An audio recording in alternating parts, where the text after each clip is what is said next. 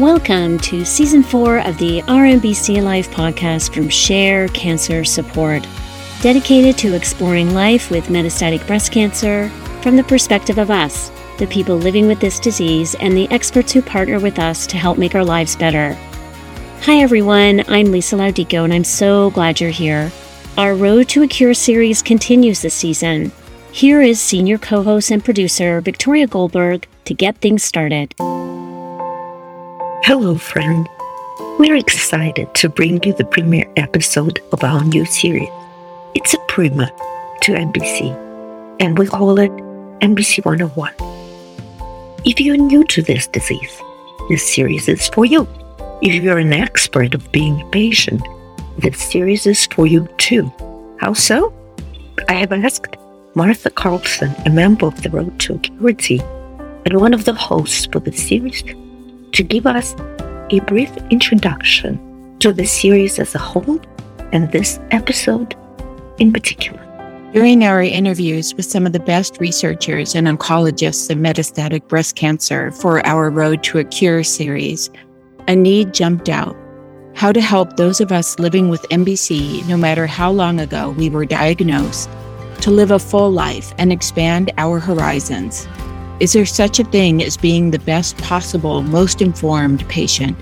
Can we bring about better care for ourselves through engagement and education? Yes, and yes. And MBC 101 wants to help you figure out how to do that. We kick off MBC 101 with Hey Doc, what are you telling me? Where we get to the bottom of better doctor patient communication, how to get things back on track if they go wrong, and what to do when the relationship just cannot be saved. If, like me, MBC threw you into an unfamiliar world, one with its own language, new information shared in high stakes appointments, and a relationship with your oncologist that immediately became one of the most important relationships in your life, you know that how you talk together can make or break how you experience a moment or more in your care. How can we make communication better so we get the best care possible in our intense, sometimes long term relationships with our oncologists? To get the 360 degree view, we turn to patients themselves and oncologist Lidia Schapira. In her interview with us, Dr. Schapira likened communication to a game of catch. You need to throw with intention, but it also needs to be caught before you throw it back. We love this analogy and had it in mind while working on this episode.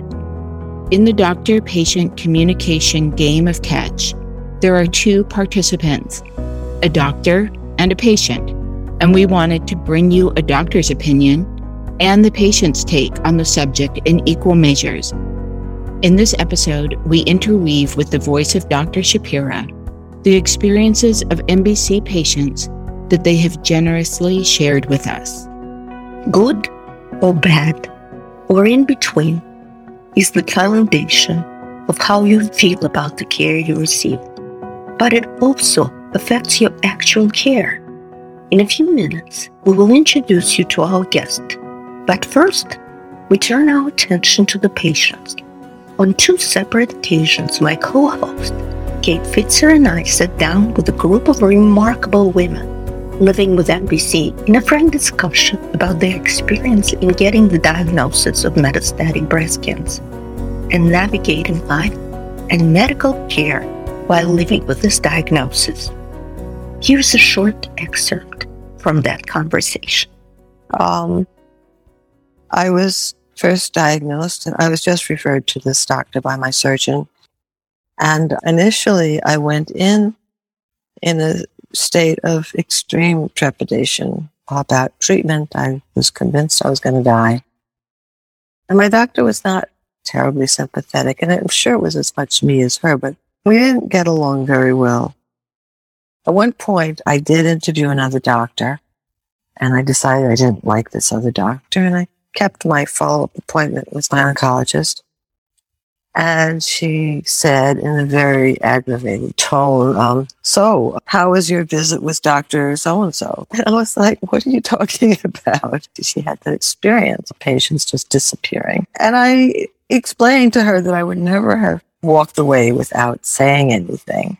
And that was when I said to her, look, you're going to be my doctor for the rest of my life. Just by saying that and the way I said it was clear that it was a meaningful relationship that needed to be treated as such. You're not just a doctor. You're someone who's going to follow me till I die.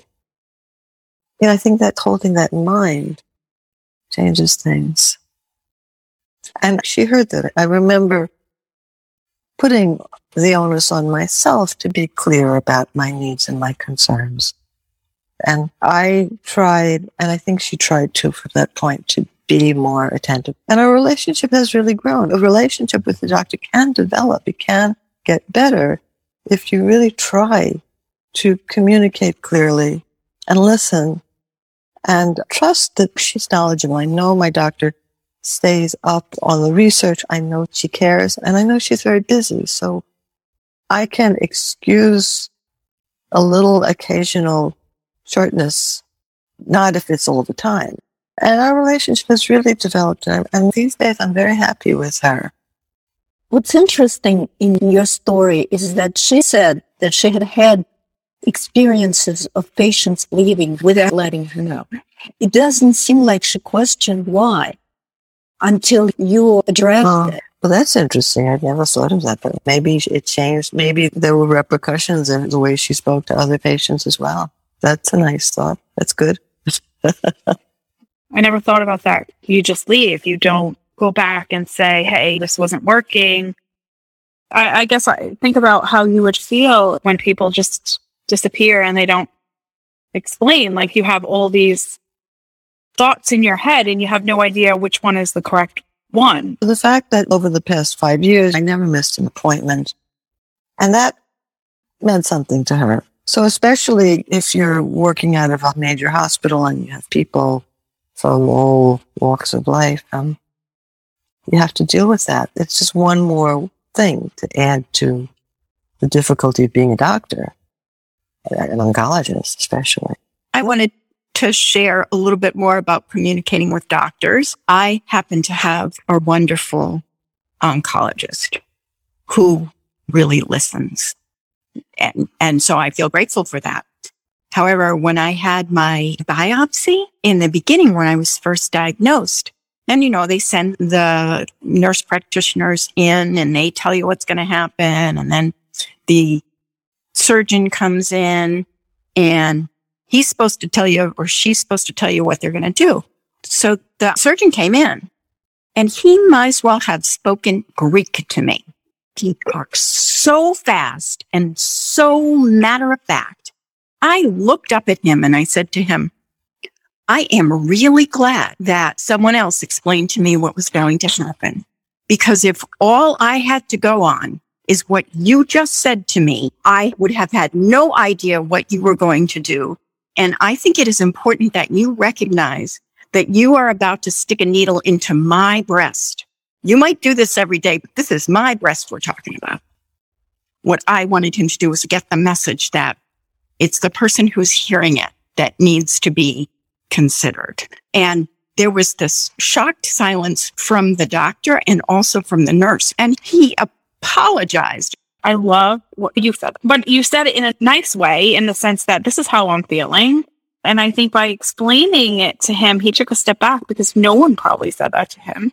And he may have actually been grateful and he is a better doctor because of that. Because if no one tells you what you're doing, how can you ever know that you need to alter what you're doing? My initial diagnosis, this was back in 2009 when I had gone uh, for the appointment after biopsy. I said to the doctor, I'm looking for someone that's got some bedside manner, whatever you got to say, you say it gently. And he just blurted out, you've got cancer and you need a mastectomy. And with that, I was like, okay, I would like copies of all my records right here. And I'm leaving. When you're in your appointment, this is like no news to anybody, but it is so upsetting and so emotional and I understand I have to advocate for myself and I will and I do. But I think that there's some sensitivity training that needs to be rooted with the doctors that they understand the position that people are in. I think that a lot of women don't know how important it is to speak up and not to just leave, but to let someone know that this isn't working. Don't nobody becomes a doctor because they don't care. You become a doctor because you do. Uh, you want to help people. I would think. Yeah. My primary care physician had to tell me I had metastatic breast cancer. And she told me, but I could tell how uncomfortable she was. Doctors want to fix people and make people well. And they've got us who aren't going to get well. It's just a matter of time. So they're uncomfortable, but I think physicians have to appreciate the fact that their discomfort is secondary to our discomfort. Can I, can I share my nightmare story just for entertainment value? I was in my first six months post surgery, post stage two. I was having some pains in my chest, which was turned out to really have been nothing. And I went into a panic and I went to the ER and they did a chest scan. And you know, you're in the ER. This is a New York hospital. We're in the ER, ER forever. I'm sitting in my little ER cubicle. This resident walks in. She says, you have a nodule in your lungs. It's cancer. I'm sorry. Goodbye. She literally walked in, told me I had cancer in my lungs and walked away. I spoke to the radiologist who told me it was nothing. I spoke to three doctors who told me it was nothing. And I had to call and call till I got the head nurse on the phone and I gave it to them. And she was like, Oh, thank you for calling. We're going to use this as a teaching moment. It's like teaching opportunity. She should be fired. I had to learn how to be advocate my my oncologist just left me a voicemail to tell me my tumor marker was up and it had never been up in 10 years. I was in a meeting and I saw my phone and I was like, oh, oh, probably could have just said, call my office back. But I had to call and get my biopsy results from the nurse. I think by then I knew what it was. And so I just said, it's almost Thanksgiving. Can you just tell me what it is? So my, my oncologist never did tell me it was his nurse. I do now wonder, oh, should I have told him I'm leaving and maybe said why? Because I just left him. We never had a, another visit. He was doom and gloom. I just figured I'm going to die. I had no hope in the first couple appointments with him. And I'm sure he could see it. I cried a lot and there wasn't ever that reassurance. Now my doctor's complete off. She's like, you're going to live decades. And I don't know if she's just saying that to make me feel good. Because what I'm wondering about too, when a doctor's doom and gloom, that's clearly not the right approach. But when the doctor is overly optimistic, do you start questioning it? you know the statistics and on a bad day you realize that maybe it doesn't exactly gel. In the beginning i needed to hear that and that was great. Now i do wonder are you lying to me? On the other hand what am i looking for? I put a lot of pressure on my oncologist to save me and to stay up on clinical research i told her from the beginning i'm going to be your research patient i read everything i can get my hands on i doing webinars, whatever. I want to believe her. I want her to come to me with this magic pill and say, the clinical research says that this is going to save you for years and years. At the same time, you know that that isn't true. There's one thing to know that the possibility exists, but we also have to hold in all the possibilities and not dwell in, well, I'm going to live 20 years, I'm going to live one. We really don't know. And there's no way to know. My doctor would say, you'll live as long as you live. But people want to know, especially those who have young children, who have to make plans. They would like to have an idea. There really just isn't an idea. So we just don't know what that end is. We have to be hopeful. I think we have to hold all the truth and balance it. My oncologist is someone with compassion, empathy, bedside manner, and he's extremely thorough. But in asking the question of him and the two other people that I've seen for second and third opinions in asking how much time or whatever. Somebody at Duke Hospital told me we can't say. Somebody at Sloan Kettering told me we can't say. He told me three years. And although he was telling me three years, he was also telling me how, um, with my HER2 positive, there's so many various options. And then in coming on this and other support groups to know and hear how many years people are living with metastatic cancer. So it's given me good signs of hope. We want to introduce you today to Dr. Lidia Schapira. Dr. Schapira is professor of medicine at Stanford University School of Medicine and director of cancer survivorship at the Stanford Cancer Institute. Her clinical focus is in the treatment of breast cancer and cancer survivors. Her research addresses cancer outcomes and experiences of young breast cancer survivors, the psychosocial impact of cancer, and interventions to improve quality of life and health outcomes of people living with cancer. Martha Carlson Kate Fitzer and I sat down with Dr. Schapira to talk about what makes a good doctor patient relationship and how it happens, and sometimes does not happen. So here is Kate with the first question. When we think about communication, it just seems simple. We do it every day, all day long. But in the end, it really is complicated because we all communicate so differently. And that difference can really impact our relationships. As breast cancer patients, we are frequent visitors to our cancer center, and we may be in a long term relationship with our oncologist. So, what do you think makes a really good doctor patient relationship? I love your question about what makes a good patient doctor relationship because it's so broad, right? And it's exciting to think about how we can bring our personalities in addition to our training or the roles we've been cast in. We may be assigned to be in the role of physician or patient, depending on what card we're dealt.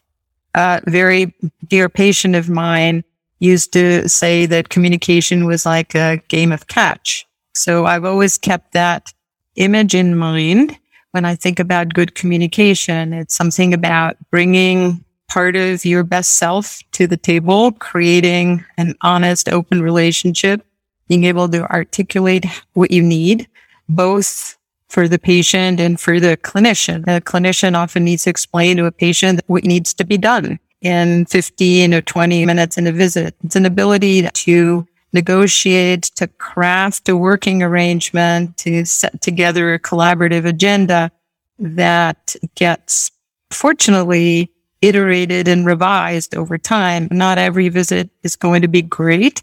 If you can find a way of talking about what doesn't work and actually um, helping to make it better uh, by listening to each other, by being clear about the needs, I think that is sort of the beginning, but it takes time and patience and intention to build a good, collaborative, strong working relationship. I think I've heard you say that good communication can improve outcomes, can change the trajectory of an illness. And why does it happen? And how does that happen?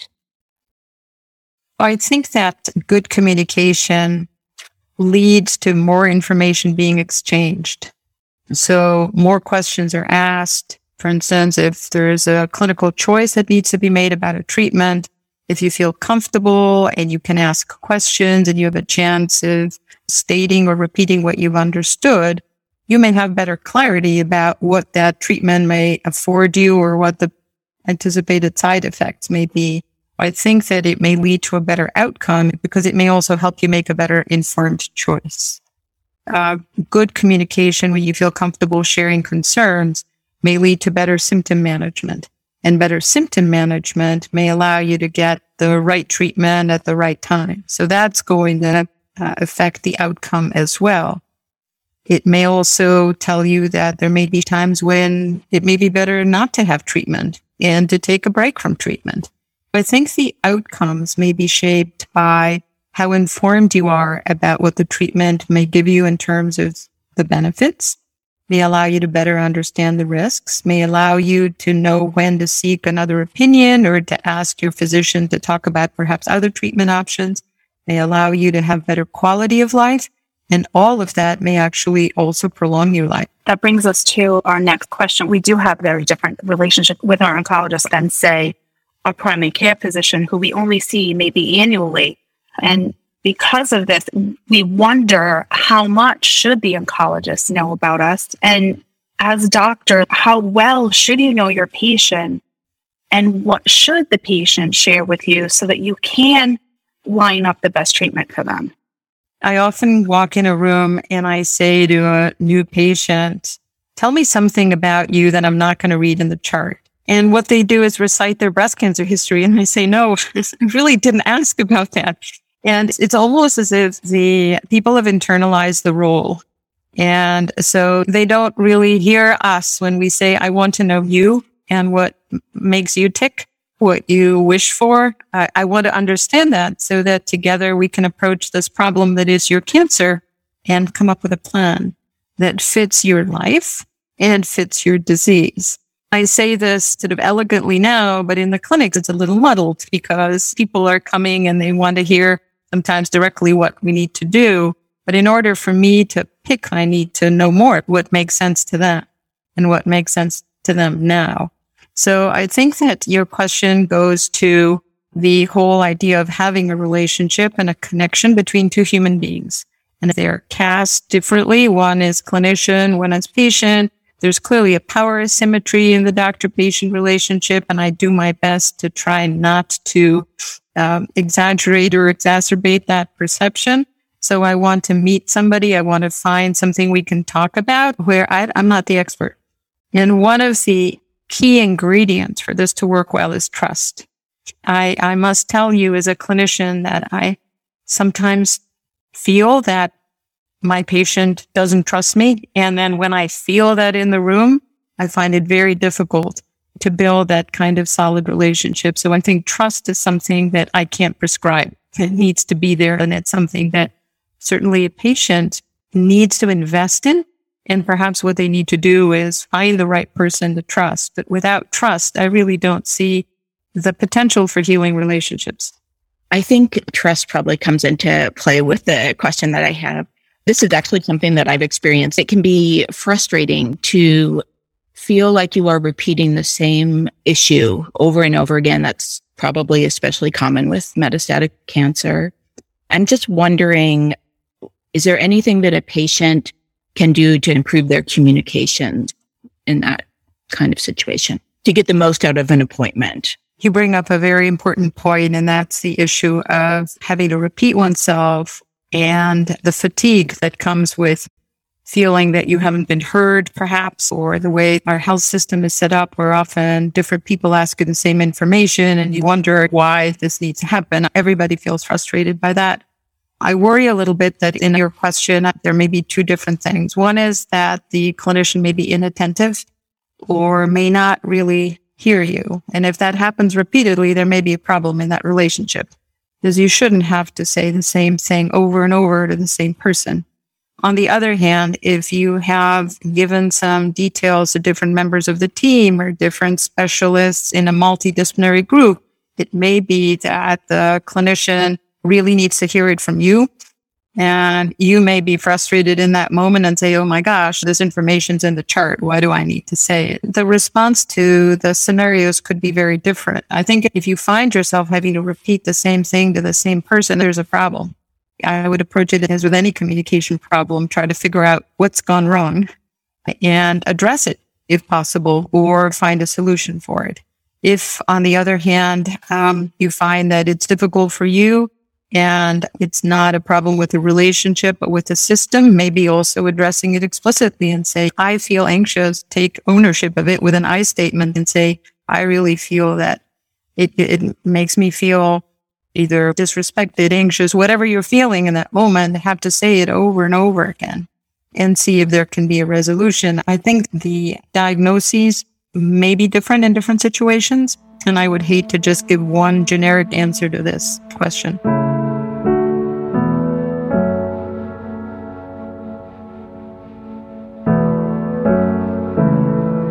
Let's put our interview on pause for a minute and hear from the patient.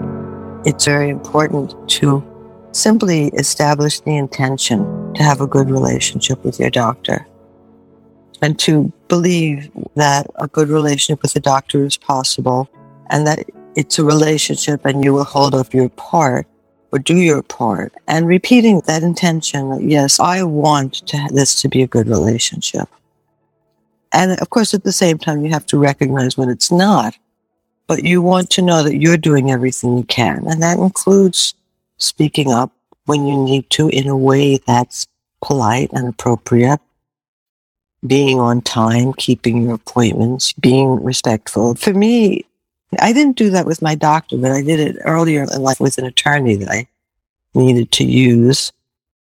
And it was really important. I thought, okay, I can do this. I can do my part to, to make this a good relationship. I didn't have chemo. I had radiation. And I was the one who said, okay, I'm on radiation. I'd like to go on disability. And my oncologist kept saying, you need to go back to work. And I'm like, who are you to tell me that I need to go back to work? This is my own decision. It was horrible. I'm not working because I can't deal with this and work at the same time. My work is film production, which is very stressful. I can't not show up for work one day.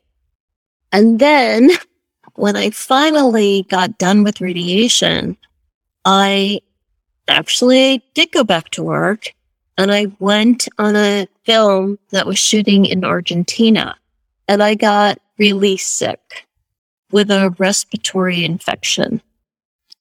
And I couldn't call him because I didn't trust him. I didn't trust what he was going to say to me. And that's when I realized I needed to change my oncologist. You said the second oncologist was a completely different story. You loved her. So what was it about her that made her so wonderful and why you like her so much? Because for that exact reason, I'm in film production. I travel all over and she started me on a hormone inhibitor, which basically crippled me. And I called her and felt comfortable calling her. And she called me back. It was like, yeah, no, this isn't working for you. I loved that she listened to me. And I didn't feel that way with the first oncologist. I felt like I could talk to her and she kept trying to find something new for me. I was grateful for that. These doctors are busy and they're trying to get out of the room. I always make sure that I have a list of questions on my phone. I just use my notepad on my phone and I say, Oh, let me double check my list. And I think that asking how the best way to communicate with them in between appointments, whether it's with your oncologist or your nurse practitioner is, or just reserving space to say, this is a lot to process or I need to think about this. I don't want to have to wait 30 days to revisit this what is the best way for us to communicate about this again? Is it through the portal? Is it with the nurse practitioner? And just almost hold that theoretical space on their calendar to know that you're giving yourself permission to process and take time to do any extra research or consult with other folks outside of your doctor's office. I've had some very productive email, text conversations through the portal with my nurse practitioner. So if you're shy about reaching out or feeling like, oh, this is a silly question or something I should have asked when I was there, just reserve a parking spot in their minds that you may be circling back and you want to know the best channels. In the next segment, we turn to the subject of difficult conversation that we as patients with metastatic cancer will undoubtedly have with our oncologist. They begin with shock of the diagnosis, resurface with the fear of progression, and the inevitable question, how long do I have? Here is Kate with Dr. Schapira. Even though we all understand with this disease that difficult conversations about prognosis and treatment are going to come up, it's still never easy to hear and it can be a bit overwhelming. And within our social group, sometimes we hear stories that there's miscommunication and even patients actually misinterpreting what their oncologists have said to them.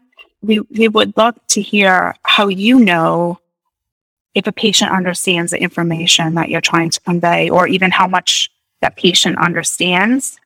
And then what steps do you take if the patient hasn't understood you, or you thought maybe the patient's not understanding fully? You bring up a very important point misinformation, miscommunication, not understanding, and not checking understanding. Let's just tackle these separately. The issue is how I, in my clinical practice, inform patients and check their understanding is that I need to take the time.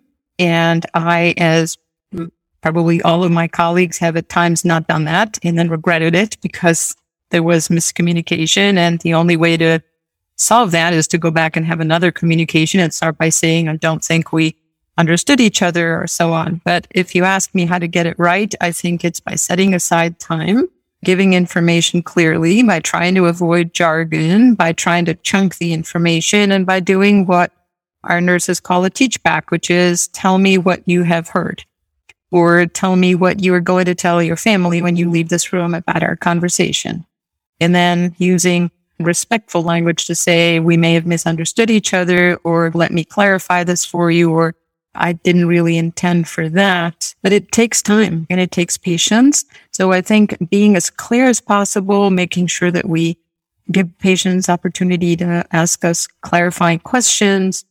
And as I often say to my students, interviews that I think are the worst are when my patient is silent. Then I have no idea of what they're thinking, what they understand, or if I've been understood. So I think activating our patients is something we try to do one of the things that the clinician should avoid is lecturing patients. I think that if I were sitting in the role of patient, in the chair of the patient, or as a patient caregiver, which I've done, I think those are the moments when you probably do want to at some point interrupt and say, I would like to know this or that and try to be as specific as possible. So that's one way of trying to make sure that their information is conveyed that's actually useful, actionable, and would help a reasonable person make an informed decision. That's one thing. There's no question that there may be miscommunication. And that often occurs, especially in the setting of multidisciplinary disease, where maybe a radiation oncologist and a medical oncologist say some things that, that may seem radically different, but probably isn't. It's just expressed differently. It may be as a result of framing uh, we can frame something positively that something will be successful or negatively as the percentage of, of recurrence or something. And so depending on how it's framed, the understanding may be different. Often another source of misunderstanding is when we use a lot of numerical examples or statistics.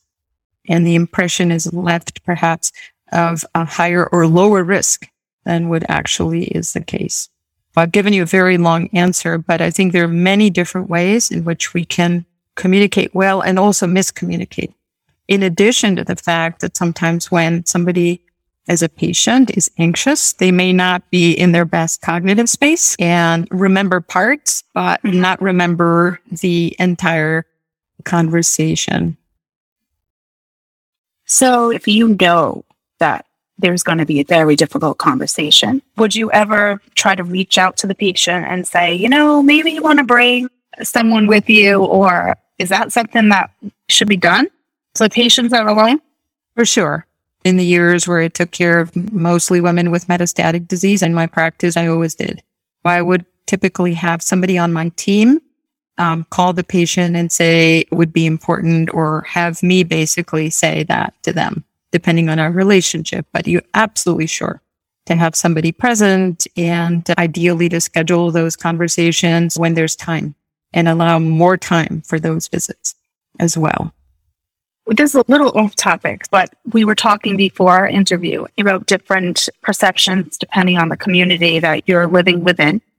And we we're wondering about ethical informed consent, where groups of some patients don't want to know and they're actually metastatic and they don't have this information and they don't know this information. It's clear and they're being treated. And then we were really discussing what we thought informed consent was and that we wonder how that can be. I'd be very happy to answer that question. But before, will you tell me what you think is informed consent or what you think a person needs to know to make a reasonable, informed decision about treatment?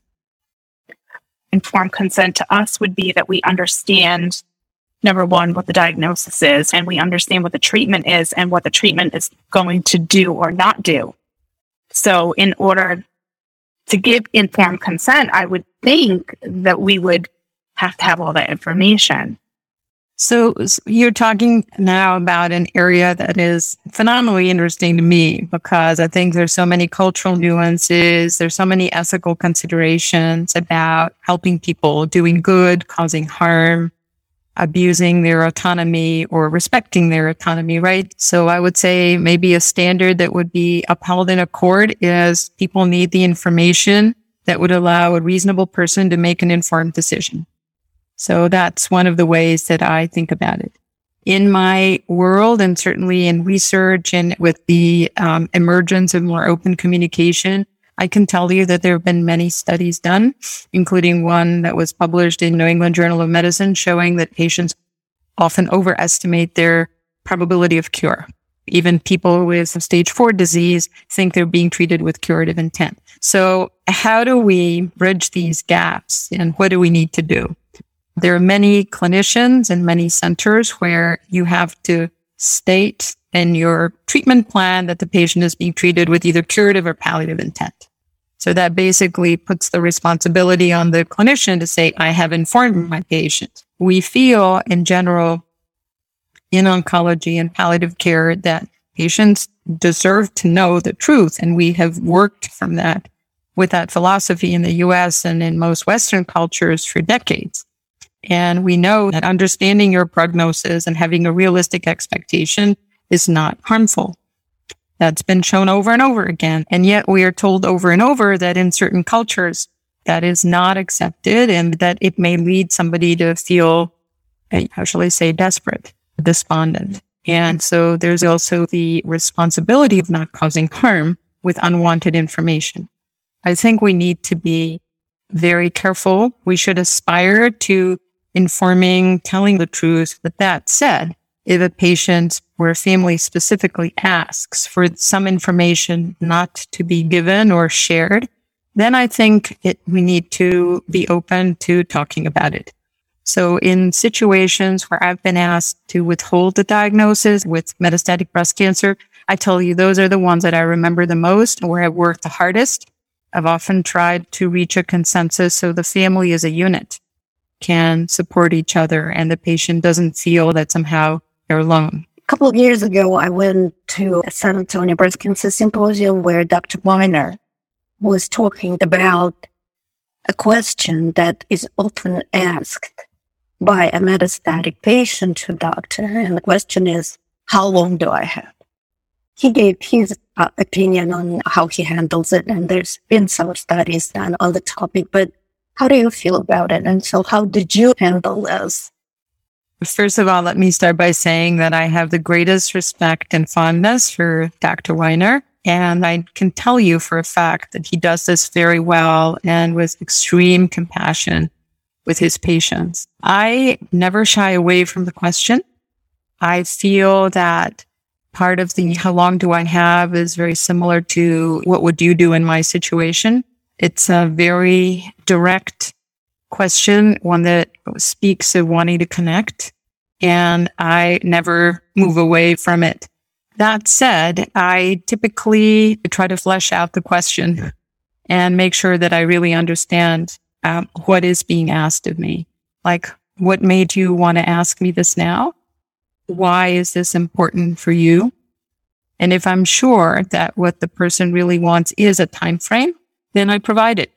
And the way I do it is by giving typically ranges and talking about the fact that most patients in this situation have a lifespan of somewhere between this and that, which means that some people will live longer and some people will live less time than this. So I tried to approach the giving prognostic estimates based on evidence, but also by providing uh, context. I, I love that. I thank you so much for that answer. We take another pause one more time and once again listen to the patients and their story. I was terrified in the beginning and I was pretty sure I was going into hospice. I felt so rotten. And I remember I went in, my heart was beating about 180, I think. And I said, I don't want to hear any timelines. I know I'm stage four and I'm going to die, but I'm going to shut down if you give me timelines.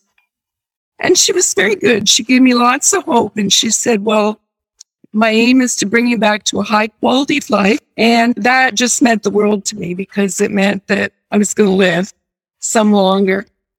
Here's what happened to me. I had an MRI done of my lower back because I was having trouble with the pains in the fronts of my legs. It turned out that that's when the metastatic breast cancer was discovered. I didn't have any symptoms and I was called by the person I had seen in the pain clinic. I think it might have been better if she had passed that along to my primary care physician or maybe even to my oncologist. I, I think it should have come from the doctor rather than just from the person who wasn't my doctor. Of course, I knew what it was and I knew to call my oncologist and tell her. So I'm telling them before they knew. My experience was similar, but different in that I also had pain in my back and an MRI. But I had gone to my orthopedist, and it happens that I know my orthopedist, not to say we're close, but he's operated on me four times, and I know him, and I, I have a relationship. I, I like him very much, and I feel very comfortable with him. And it just so happened that I had been to my oncologist the day before, and I had told her about this pain and that I had an MRI scheduled, and her response was, I hope it's not cancer. So the possibility of that was planted. When the results of the MRI came in, the radiologist called my orthopedist who had ordered it. My orthopedist immediately called me, and not that he came out and said, You have cancer. I don't remember what his words were, but he said the radiologist was very concerned. And he was wonderful on the phone with me. He gave me a lot of time. He didn't rush the conversation. I was crying and he was just saying basically, there, there, I know. He was extraordinarily kind on the phone with me for a long time in the middle of what I'm sure was a busy day of his. It really hinges a lot on the relationship you have with the person who's telling you. And hopefully, if you have a good relationship, and if there's someone who has a good manner and knows how to talk to people, then you're, you're lucky.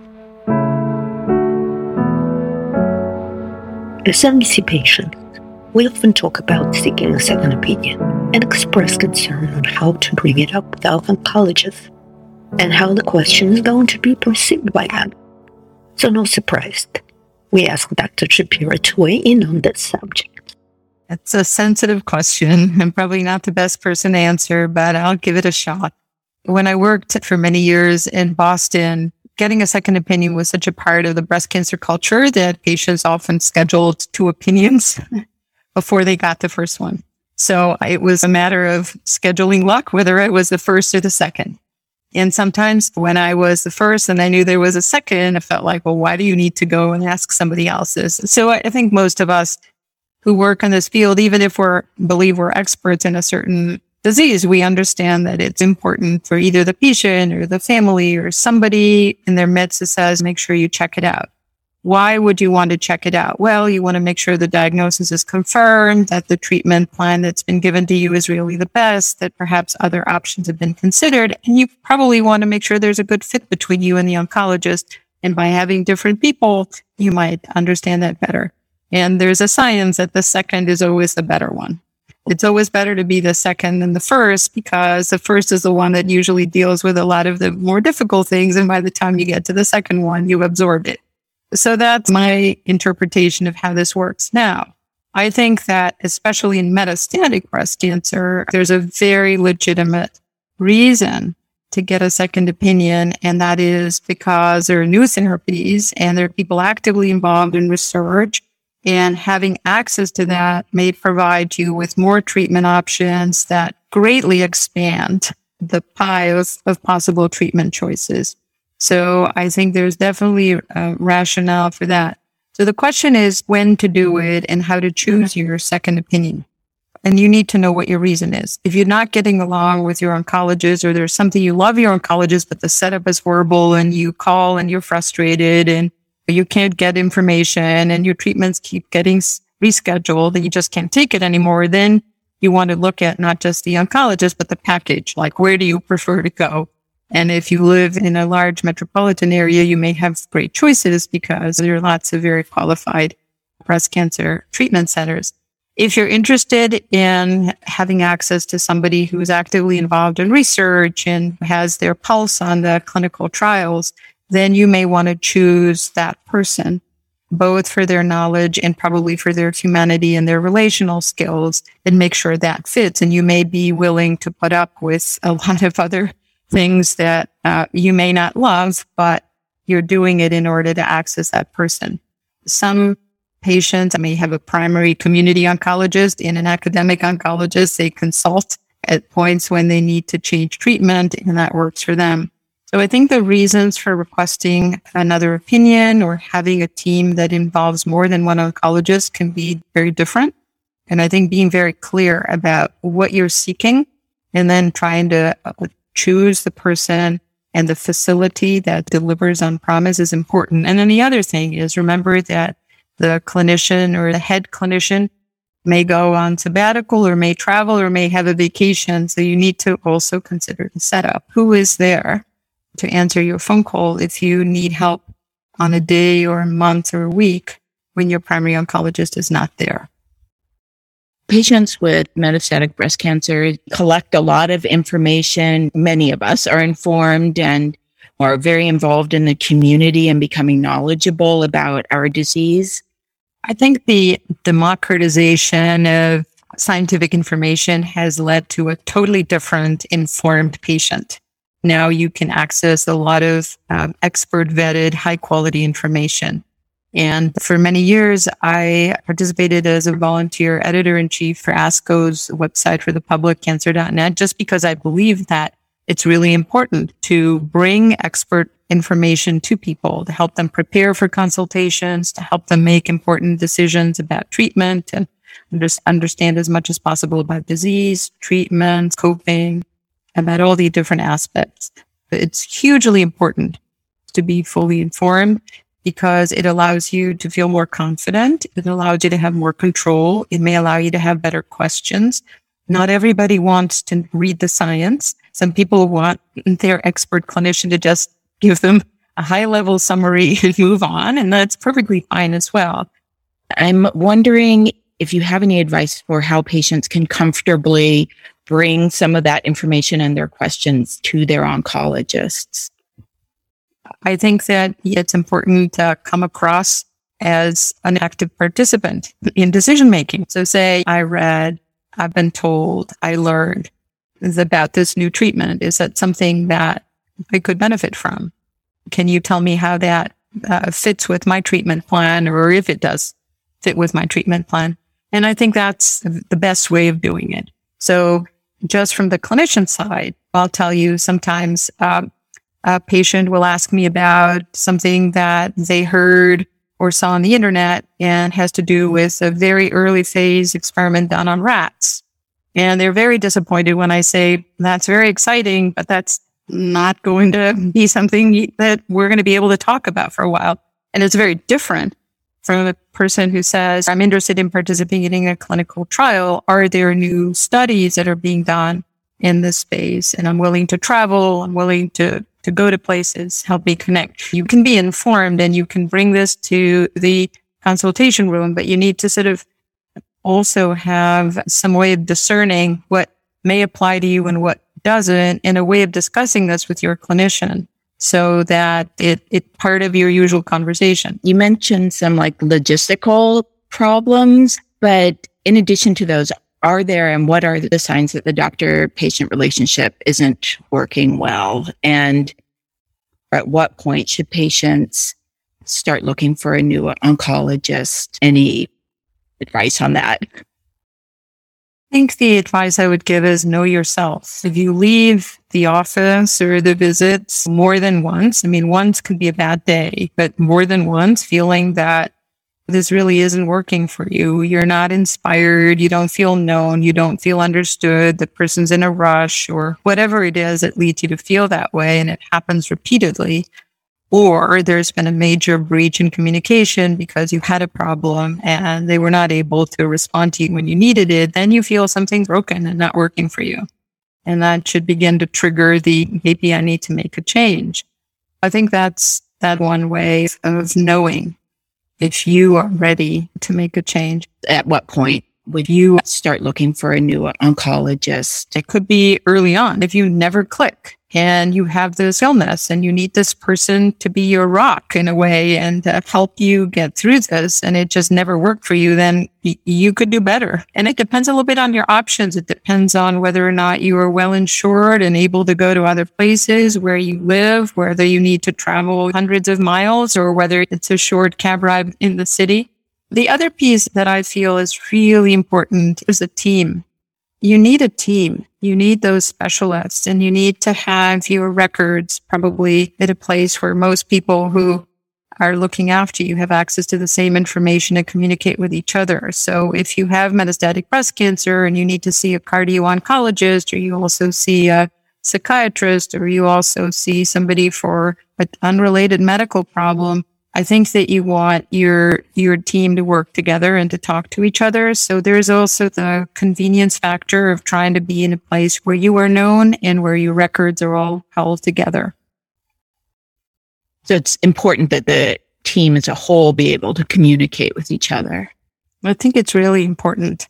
Yes, because say you're considering a new drug and say you've had hypertension and you have maybe a cardiac arrhythmia So before you're going to go on this new treatment, if there's any consideration that it could affect your heart function, it would be nice to involve people already working together. So ideally, that's what I would also assign some points. We can create a scoreboard for how to decide when it's time to change and what is important in reassembling a new team. But I would assign some importance to all these things, the ease of communication, the accessibility, the coverage when somebody is not there, the access to consultants, the idea that you actually are known and, and known by a team. I think all of those things are important in addition to the gut feeling of I like this person or not. Thank you. I have a follow up question, and that actually came up in my life, not with me, but with a friend of mine. And I hear it over and over again. So I have a wonderful oncologist who's been practicing for 53 years, and he will tell you what your next treatment should be, or he will tell you what you should be doing next. But I think the attitudes have changed in the last two years, and I noticed that with the young oncologists, it's more of a uh, partnership with the patient. They defer to a patient to make a final decision. And I was talking to a friend of mine just the other day. She was very anxious and concerned because her doctor basically gave her two options and told her that the doctor herself couldn't make a decision for her, that she would have to make a decision. Not being a medical professional and knowing very little about oncology, she felt very frustrated. So I, I was wondering if that new way of handling doctor patient communication is something here to stay and you approve of it, or you feel that there should be a better way of handling a patient who is really not comfortable with making that decision. We could talk about this for days. Oh, yeah. But let me. We, let, I have days. If you guys have days, we have days. So let me try to spin this a little bit. There's no question that there's some piece of old school doctoring that is getting lost. And I lament it as much as um, I hear you lamented in, in the way you phrased your question. And that is the responsibility to provide guidance. I think that's a key part of professionalism. And I very much hope that the newer generation of clinicians and physicians who are trained in collaborative decision making don't forget that and don't lose sight of the fact that they are still meant to counsel and provide guidance. So presenting a patient who has a life threatening illness with a menu and saying choose to me is not fulfilling the professional code or mission. So I want to be really clear about that. I also can tell you from the other side that patients have changed. Not only have doctors changed, but patients have changed. And I see a lot of patients who have an engineer or data scientist approach to solving their metastatic breast cancer or their breast cancer problem. And they just think that if we just bring enough data and algorithms to the table, we're going to find the right solution. And why don't doctors just do that? And when I talk to them about uncertainty and picking treatments and doing the best we can to match them to the best treatment, but not being able to provide a guarantee, they look at me as if I'm missing something. So I think that these dilemmas affect both sides. I think we want people to understand the role of data in genomic profiling and matching patients and providing targeted therapy. But that doesn't mean that you can walk in and say, here's a blueprint of my cancer. Here's what I want. Give it to me. That's not what these relationships are about. So that's my frustration, Victoria. But I hear your frustration or your fear that perhaps some of the newer generation of physicians are being taught that just presenting the options to the patients and then saying you decide is the way to go. I don't think that's right either. So what I would say is that we need a better meeting place. We need to have patients who are very informed. We need to use all the data science we can to customize treatment. We need to be very clear in how we present it. We need to be clear in that we invite people to tell us something about them and bring their whole soul and persona to the table to make a decision. But ultimately, we need to provide guidance, and that guidance has to come from expertise, from knowledge, and from really responding to the needs of that individual. Thank you so much. It was such a wonderful answer. And I just want to remind you that a few minutes ago you said you'd be willing to talk for days. So we're not going to hold you to that, but we will want you to come back and talk to us maybe for another hour. How does that sound? that sounds like it would be my pleasure. I always learn, and if there's any way I can contribute or be of service, uh, just call me.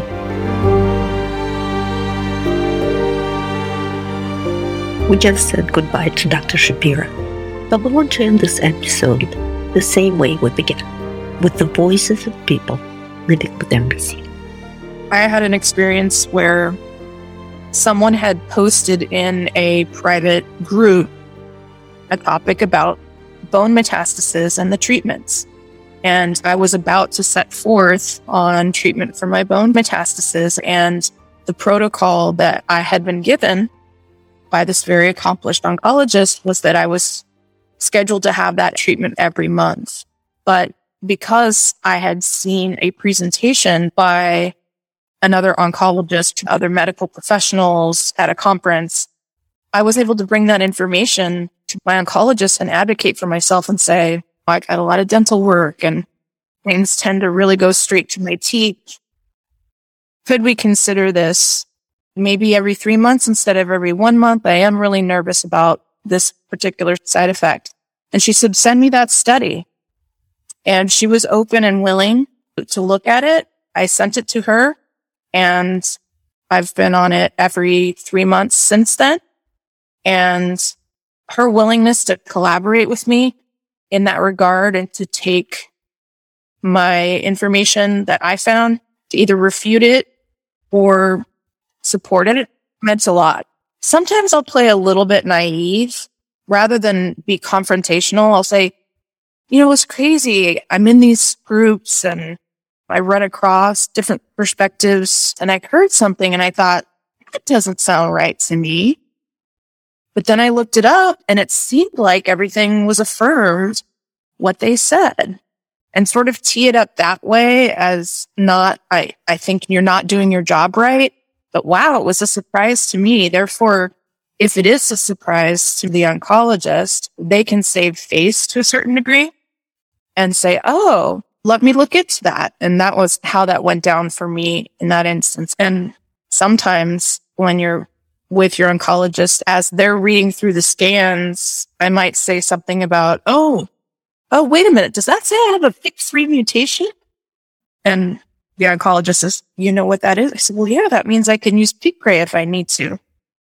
Yeah, look at you. So then it was a casual way to let them know they might need to have their thinking cap on in a unique way when you come in the room next time. You bring your own knowledge and impress them in a surprising way, perhaps. And some doctors may take that and be very impressed and happy about that. And it also is sort of like, Hey, you know, I, I'm, I'm doing my own learning and study and you can't just give me the top line overview. We're going to have to get a little bit deeper on the things that are going on when we're talking about my treatment and any next steps and what's happening with my health. I like my oncologist. She's very thorough. She takes the time to sit down and she listens to everything that I have to say. If I have any questions or concerns, I can ask her those things. I even asked her about a second opinion. I was iffy about asking her about a second opinion because I didn't want to offend her. But she's like, that is your choice. That's your prerogative. If you want a second opinion, I can recommend you to a colleague that she's affiliated with in Atlanta. So she gave me an um, oncologist from Emory to go to. And I spoke to that oncologist and they both was in sync. Okay, this is good. So I have no problems with my oncologist. The only time I'm to have a problem is I don't feel like she's doing enough for me, but I know that she advocates on my behalf. So if she's not sure, then she consults with another oncologist at Emory about my case. So that makes me feel comfortable with that.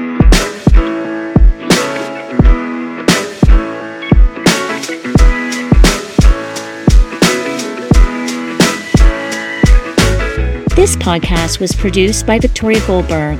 The brilliant Road to a Cure episode team members are Martha Carlson, Dr. Paula Jane, Dr. Ellen Landsberger, Kate Fitzer, and Linda Weatherby. Expert sound design by Bill Smith. Our executive producer is Christine Benjamin, Senior Director of Patient Services and Education at Share Cancer Support. You can find more episodes of Our MBC Life wherever you get your podcasts. Be sure to subscribe, rate, and review us, and look for a new episode every week. Check out our blog and full episode notes on our website at rmbclife.org. We'd love to hear from you.